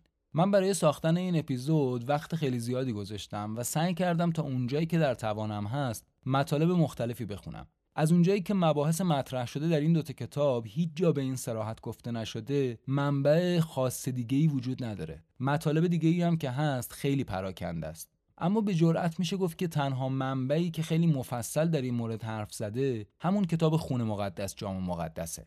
خون مقدس، جام مقدس پر از جزئیاته. پر از جزئیاتی که قطعاً اگه میخواستم همشو براتون بگم ممکن بود حوصلتون رو سر ببره. واقعاً خیلی بیشتر از ظرفیت یه پادکست بود. کد داوینچی در واقع مهمترین مطالب خون مقدس، جام مقدس رو در خودش داره، با این تفاوت که مطالب رو در قالب یه داستان برای مخاطب تعریف میکنه. قالب داستانیش کتاب رو برای مخاطب جذابتر میکنه، ولی از اون طرف ممکنه مخاطب خیلی نتونه درگیر جزئیات بشه. رفت و برگشت‌های مدام به داستان و برگشتن به اطلاعات تاریخی یکم گیج کننده است. من سعی کردم مطالب رو منظم کنم و هر جا که لازمه جزئیات بیشتری بهش اضافه کنم و اینجوری فضایی بسازم که بتونید کلیت ماجرا رو منسجم‌تر دنبال کنید. خیلی وقتا از بعضی از جزئیات که ممکن بود مخاطبا اذیت کنه گذشتم، با اینکه واقعاً جالب بود. ولی عوضش سعی می‌کنم توی شبکه‌های اجتماعی به عنوان مطالب تکمیلی راجع بهشون بنویسم. توی این مدت تحت تأثیر چیزای زیادی که خوندم واقعا خیلی درگیر ماجرا شدم. گذشتن از بعضی مطالب واقعا سخت بود. اصلا علت این تأخیر زیادم شاید بخشیش به خاطر این بود که تصمیم گیری در مورد این مطالب خیلی برام سخت بود. چیزی که باید دوباره یادآوری بکنم اینه که هر چی که توی این اپیزود گفتیم مطلقاً نظر شخصی من نیست. من نه صلاحیت اظهار نظر در این مورد دارم، نه علاقه‌ای به گفتن نظر شخصی خودم. هر چیزی که گفتم از اون 2 کتابی بود که قبلا بهتون معرفی کردم و یک سری داستان‌های دیگه که توی وب خونده بودم. شاید باورتون نشه ولی چیزی که شما الان دارید میشنوید 4مین ضبط منه. یعنی 4 بار تمام این اپیزودو من ضبط کردم و ادیت کردم. چرا این کارو کردم؟ شما دارید زمان می‌ذارید و حقتونه که یه اپیزود خوب بشنوید. یه اجرای درست، یه محتوای خوب و البته به لحاظ فنی درست. من 4 بار ضبط کردم و اگه لازم بود بیشترم این کارو میکردم و این جواب اعتماد شما به کلافه. توی این راه باید از 2 نفر تشکر کنم. اول فؤاد سمیعی که تا الان همه اپیزودهای پادکست رو با فؤاد ضبط کردم و زحمت‌های فنی به عهده‌اش بوده. و دوم آرش رسولیان، پادکستر پادکست ای میوزیک که یکی از ضبط‌ها رو مزاحمش شدم و خیلی برام تلاش کرد. حتما پادکست آرش یعنی ای میوزیک رو بشنوید. پادکست ای میوزیک یه پادکستیه که داره در مورد تاریخچه موسیقی کلاسیک در غرب صحبت میکنه و از سر اتفاق الان داره راجع به اون دوره‌های زمانی صحبت میکنه که ما توی 2 تا اپیزود مونالیزا ازش حرف زدیم. فکر میکنم بعد از شنیدن 2 تا اپیزود راجع به مونالیزا گوش دادن به ای میوزیک براتون خیلی لذت بخش بشه. توی این فاصله خیلی زیادی که بین اپیزود 4 و اپیزود 5 افتاد، 3 تا از دوستای خیلی خوب من تولدشون بود. آرش بابایی و مهسا صفایی که از شنونده‌های پادکست بودن و کم کم با هم دیگه رفیق شدیم و البته علیرضا پورمسلمی که رفیق سالیان دراز منه. برای هر سه نفرتون سلامتی آرزو می‌کنم و امیدوارم که همیشه خوشحال و سرحال ببینمتون.